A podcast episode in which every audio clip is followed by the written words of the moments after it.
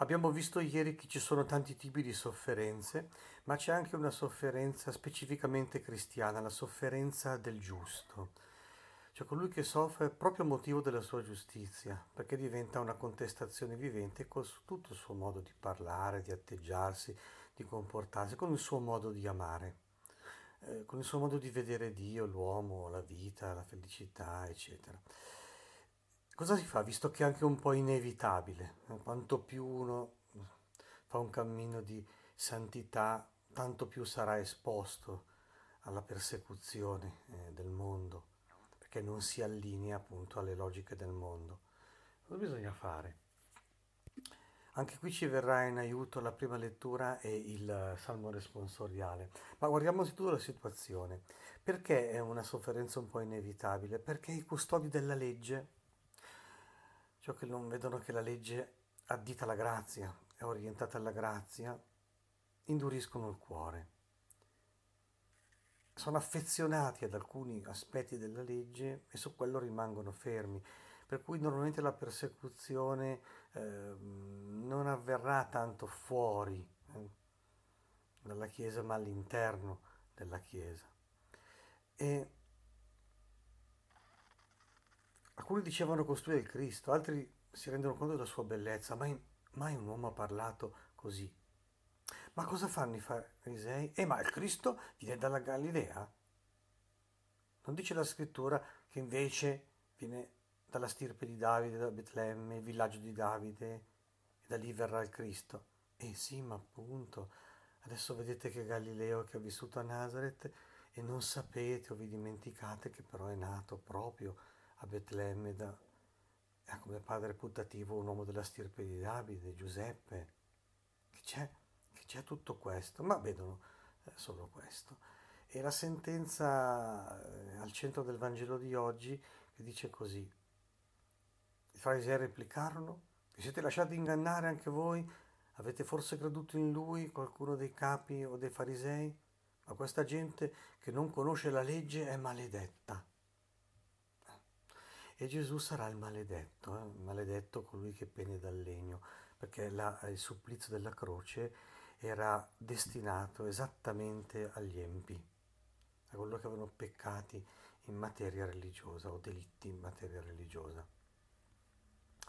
Ecco, mm, guardando proprio la sorte di Gesù, la sorte in cui Gesù è incamminato, eh, si capisce bene proprio come bisogna proprio affrontare. Allora, eh, Vangelo, la bella notizia di oggi, come si fa a affrontare eh, la sofferenza del giusto?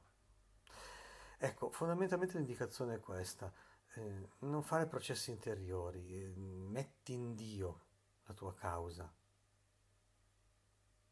non, non andare a pezzi e non fare a pezzi gli altri, non rimuginare. Sì, diranno, abbattiamo l'albero nel suo pieno vigore, strappiamolo dalla terra dei viventi, nessuno ricordi più il suo nome. Il tentativo dei farisei di fare così con Gesù, no? non ci riusciranno, però eh, il tentativo è questo.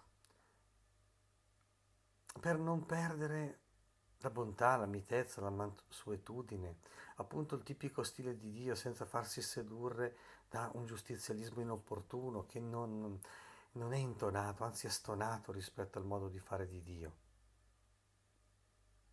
che certo difende la verità, ma c'è modo e modo di difenderla,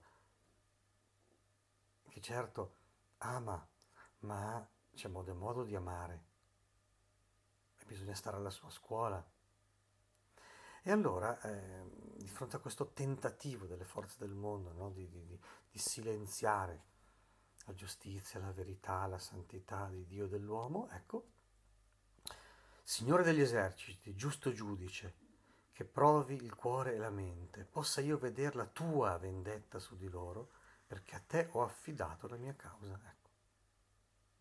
Il Signore è Lui il giusto giudice, è Lui che valuta, che prova la mente e il cuore, è Lui che si affida la vendetta, cioè mettere a posto tutte le cose nella giustizia. È a Lui che affidiamo la nostra causa. In questo modo il cuore può rimanere mm, felicemente spensierato, anche se provato in mille modi. La Chiesa risponde a questa parola con il Salmo 7. Signore mio Dio, in te ho trovato rifugio. Salvami tu da chi mi perseguita, liberami. E anzitutto guarisci il mio cuore, giudicami secondo la mia giustizia, secondo l'innocenza che in me. Se c'è, c'è, se non c'è, non c'è, ma appunto sii tu a giudicare. Fa che non mi mh, mm, difenda dietro il dettato della legge che è, che, che è ideale, che è perfetta, ma io non sono perfetto, né io né gli altri. Infondi la tua legge nel mio cuore e il mio scudo è in Dio, egli salva i retti di cuore, Dio è giudice giusto, Dio si sdegna ogni giorno. Ecco, affidare l'idea appunto di decentrarsi e di affidare a Dio ogni nostra causa.